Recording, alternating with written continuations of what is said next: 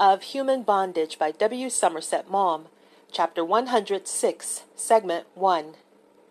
Philip avoided the places he had known in happier times. The little gatherings at the tavern in Beak Street were broken up. McAllister, having let down his friends, no longer went there, and Hayward was at the Cape. Only Lawson remained, and Philip, feeling that now the painter and he had nothing in common, did not wish to see him. But one Saturday afternoon, after dinner, having changed his clothes, and he walked down Regent Street to go to the Free Library in St. Martin's Lane, meaning to spend the afternoon there, and suddenly found himself face to face with him. His first instinct was to pass on without a word, but Lawson did not give him the opportunity. "Where on earth have you been all this time?" he cried. "I?" said Philip. "I wrote you and asked you to come to the studio for Urbino, and you never even answered." "I didn't get your letter." "No, I know. I went to the hospital to ask for you, and I saw my letter in the rack." "Have you chucked the medical?" Philip hesitated for a moment. He was ashamed to tell the truth, but the shame he felt angered him, and he forced himself to speak. He could not help reddening. "Yes, I lost the little money I had. I couldn't afford to go on with it. I say, I'm awfully sorry. What are you doing?" "I'm a shop walker." The words choked Philip, but he was determined not to shirk the truth. He kept his eyes on Lawson, and he saw his embarrassment. Philip smiled ravagely. "If you went into Lynn and Sedley and made your way into the maid robes department, you would see me in the frock coat, walking about with a degage air and directing ladies who want to buy petticoats or stockings. 'First to the right, madam, and second on the left.'" Lawson, seeing that Philip was making a jest of it, laughed awkwardly. He did not know what to say. The picture that Philip called up horrified him, but he was afraid to show his sympathy. "There's a bit of a change for you," he said. His words seemed absurd to him, and immediately he wished he had not said them. Philip flushed darkly. "A bit," he said. "By the way, I owe you 5 bob. He put his hand in his pocket and pulled out some silver. "Oh, it doesn't matter. I've forgotten all about it." "Go on, take it." Lawson received the money silently. They stood in the middle of the pavement, and people jostled them as they passed. There was a sardonic twinkle in Philip's eyes, which made the painter intensely uncomfortable, and he could not tell that Philip's heart was heavy with despair. Lawson wanted dreadfully to do something, but he did not know what to do. "I say, won't you come to the studio and have a talk?" "No," said Philip. "Why not?" "There's nothing to talk about." He saw the pain come into Lawson's eyes. He could not help it. He was sorry, but he had to think of himself. He could not bear the thought of discussing his situation. He could endure it only by determining resolutely not to think about it. He was afraid of his weakness if once he began to open his heart. Moreover, he took irresistible dislikes to the places where he had been miserable. He remembered the humiliation he had endured when he had waited in that studio, ravenous with hunger, for Lawson to offer him a meal, and the last occasion when he had taken the last 5 shillings off him. He hated the sight of Lawson because he recalled those days of utter abasement. "Then, look here, come and dine with me tonight. Choose your own evening." Philip was touched with the painter's kindness. All sorts of people were strangely kind to him, he thought. "It's awfully good of you, old man, but I'd rather not." He held out his hand. "Goodbye." Lawson, troubled by a behavior which seemed inexplicable, took his hand, and Philip quickly limped away.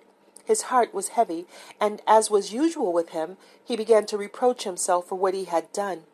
He did not know what madness of pride had made him refuse the offered friendship, but he heard someone running behind him, and presently Lawson's voice calling him. He stopped, and suddenly the feeling of hostility got the better of him. He presented to Lawson a cold, set face. "What is it?" "I suppose you heard about Hayward, didn't you?" "I know he went to the Cape." "He died, you know, soon after landing." For a moment Philip did not answer. He could hardly believe his ears. "How?" he asked. "Oh, enteric. Hard luck, wasn't it? I thought you mightn't know. Gave me a bit of a turn when I heard it." Lawson nodded quickly and walked away. Philip felt a shiver pass through his heart. He had never before lost a friend of his own age, for the death of Cronshaw, a man so much older than himself, had seemed to come in the normal course of things. The news gave him a peculiar shock. It reminded him of his own mortality, for, like everyone else, Philip, knowing perfectly that all men must die, had no intimate feeling that the same must apply to himself. And Hayward's death, he thought he had long ceased to have any warm feeling for him, affected him deeply. He remembered on a sudden all of the good talks they had had, and it pained him to think that they would never talk with one another again. He remembered their first meeting and the pleasant months they had spent together in Heidelberg. Philip's heart sank as he thought of the lost years. He walked on mechanically, not noticing where he went, and realized suddenly, with a movement of irritation, that instead of turning down the Haymarket, he had sauntered along Shaftesbury Avenue. It bored him to retrace his steps, and besides, with that news he did not want to read, he wanted to sit alone and think. He made up his mind to go to the British Museum. Solitude was now his only luxury. Since he had been at Linz, he had often gone there and sat in front of the groups from the Parthenon, and, not deliberately thinking, had allowed their divine masses to rest his troubled soul. But this afternoon they had nothing to say to him, and after a few minutes, impatiently, he wandered out of the room. There were too many people, provincials with foolish faces, foreigners poring over guidebooks. Their hideousness besmirched the everlasting masterpieces. Their restlessness troubled the gods' immortal repose. He went into another room, and here there was hardly anyone. Philip sat down wearily. His nerves were on edge. He could not get the people out of his mind. Sometimes at Linz they affected him in the same way, and he looked at them file past him with horror. They were so ugly, and there was such meanness in their faces. It was terrifying. Their features were distorted with paltry desires, and you felt they were strange to any ideas of beauty. They had furtive eyes and weak chins. There was no wickedness in them, but only pettiness and vulgarity. Their humor was of a low facetiousness. Sometimes he found himself looking at them to see what animal they resembled. He tried not to, for it quickly became an obsession, and he saw in them all the sheep, or the horse, or the fox, or the goat. Human beings filled him with disgust. But presently the influence of the place descended upon him. He felt quieter. He began to look absently at the tombstones with which the room was lined. They were the work of Athenian stonemasons of the 4th and 5th centuries before Christ, and they were very simple, work of no great talent, but with the exquisite spirit of Athens upon them. Time had mellowed the marble to the color of honey, so that unconsciously one thought of the bees of Hymettus and softened their outlines. Some represented a nude figure seated on a bench, some the departure of the dead from those who loved them, and some the dead clasping hands with the one who remained behind. On all was the tragic word farewell, that and nothing more. Their simplicity was infinitely touching. Friend parted from friend, the son from his mother, and the restraint made the survivor's grief more poignant. It was so long, long ago, and century upon century had passed over that unhappiness. For 2,000 years those who wept had been dust, as those they wept for. Yet the woe was alive still, and it filled Philip's heart so that he felt compassion spring up in it, and he said, "Poor things, poor things." End of segment 1. Chapter 106, segment 2. And it came to him that the gaping sightseers and the fat strangers with their guidebooks and all those mean common people who thronged the shop with their trivial desires and vulgar cares were mortal and must die. They too loved and must part from those they loved, the son from his mother, the wife from her husband, and perhaps it was more tragic because their lives were ugly and sordid, and they knew nothing that gave beauty to the world. There was one stone which was very beautiful, a bas-relief of two young men holding each other's hand, and the reticence of line, the simplicity, made one like to think that the sculptor here had been touched with a genuine emotion. It was an exquisite memorial to that than which the world offers but one thing more precious, to a friendship, and as Philip looked at it, he felt the tears come to his eyes. He thought of Hayward and his eager admiration for him when they first met, and how disillusion had come, and then indifference, till nothing held them together but habit and old memories. It was one of the queer things of life that you saw a person every day for months, and were so intimate with him that you could not imagine existence without him. Then separation came, and everything went on in the same way, and the companion who had seemed essential proved unnecessary. Your life proceeded, and you did not even miss him. Philip thought of those early days in Heidelberg when Hayward, capable of great things, had been full of enthusiasm for the future, and now, little by little, achieving nothing, he had resigned himself to failure. Now he was dead. His death had been as futile as his life. He died ingloriously, of a stupid disease, failing once more, even at the end, to accomplish anything. It was just the same now as if he had never lived. Philip asked himself desperately, what was the use of living at all? It all seemed inane.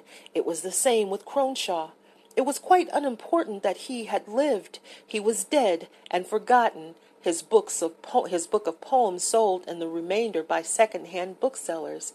His life seemed to have served nothing except to give a pushing journalist occasion to write an article in a review.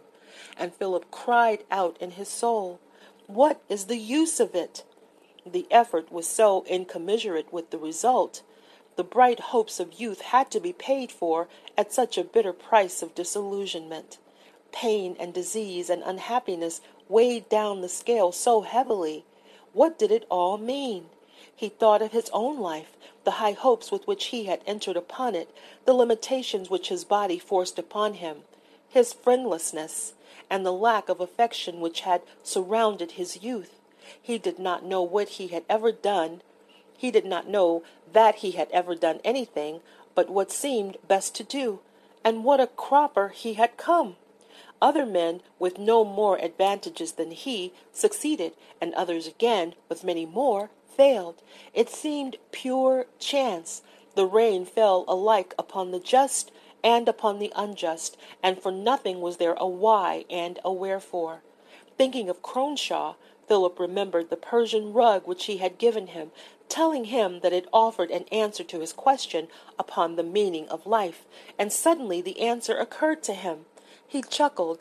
Now that he had it, it was like one of the puzzles which you worry over until you are shown the solution, and then cannot imagine how it could have ever escaped you. The answer was obvious. Life had no meaning. On the earth, satellite of a star speeding through space, living things had arisen under the influence of conditions which were part of the planet's history. And as there had been a beginning of life upon it, so, under the influence of other conditions, there would be an end. Man, no more significant than other forms of life, had come not as the climax of creation, but as a physical reaction to the environment. Philip remembered the story of the Eastern king who, desiring to know the history of man, was brought by a sage 500 volumes, busy with affairs of state. He bade him go and condense it. In 20 years the sage returned, and his history now was in no more than 50 volumes. But the king, too old then to read so many ponderous tomes, bade him go and shorten it once more. 20 years passed again, and the sage, old and grey, brought a single book in which the knowledge the king had sought. But the king lay on his deathbed, and he had had no time to read even that, and then the sage gave him the history of man in a single line. It was this: he was born, he suffered, and he died. There was no meaning in life, and man had by living served no end. It was immaterial whether he was born or not born, whether he lived or ceased to live. Life was insignificant, and death without consequence. Philip exulted. as he had exulted in his boyhood when the weight of a belief in God was lifted from his shoulders. It seemed to him that the last burden of responsibility was taken from him, and for the first time he was utterly free. His insignificance was turned to power, and he felt himself suddenly equal with the cruel fate which had seemed to persecute him. For, if life was meaningless, the world was robbed of its cruelty. What he did or left undone did not matter. Failure was unimportant, and success amounted to nothing.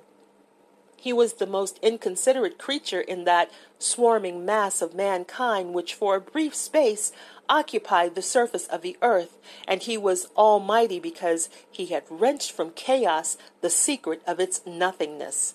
Thoughts came tumbling over one another in Philip's eager fancy, and he took long breaths of joyous satisfaction. He felt inclined to leap and sing. He had not been so happy for months. "O life," he cried in his heart, "O life, where is thy sting?" For the same uprush of fancy which had shown him with all the force of mathematical demonstration that life had no meaning, brought with it another idea. And that was why Cronshaw, he imagined, had given him the Persian rug. As the weaver elaborated his pattern for no end but the pleasure of his aesthetic sense, so might a man live his life, or if one was forced to believe that his actions were outside his choosing, so might a man look at his life that it made a pattern. There was as little need to do this as there was use.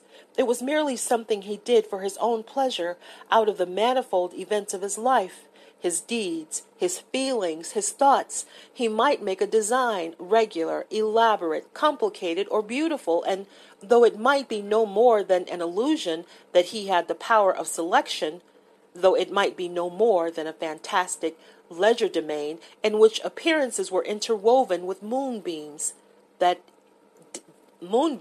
did not matter. It seemed, and so to him it was. It was the vast warp of life, a river arising from no spring and flowing endlessly to no sea. With the background to his fancies that were no meaning and that nothing was important, a man might get a personal satisfaction in selecting the various strands that worked out the pattern. There was one pattern, the most obvious, perfect, and beautiful, in which a man was born, grew to manhood, married, produced children, toiled for his bread, and died. But there were others, intricate and wonderful, in which happiness did not enter and in which success was not attempted, and in them might be discovered a more troubling grace. Some lives, and Hayward's was among them, the blind indifference of chance cut off while the design was still imperfect. And then the solace was comfortable that it did not matter. Other lives, such as Cronshaw's, offered a pattern which was difficult to follow. The point of view had to be shifted, and old standards had to be altered before one could understand that such a life was its own justification. Philip thought that in throwing over the desire for happiness, he was casting aside the last of his illusions. His life had seemed horrible when it was measured by its happiness, but now he seemed to gather strength as he realized that it might be measured by something else. Happiness mattered as little as pain. They came in, both of them, as all the other details of his life came in, to the elaboration of the design. He seemed for an instant to stand above the accidents of his existence, and he felt that they could not affect him again as they had done before. Whatever happened to him now would be one more motive to add to the complexity of the pattern, and when the end approached, he would rejoice in its completion. It would be a work of art, and it would be none the less beautiful because he alone knew of its existence, and with his death, it would at once cease to be. Philip was happy. End of chapter 106.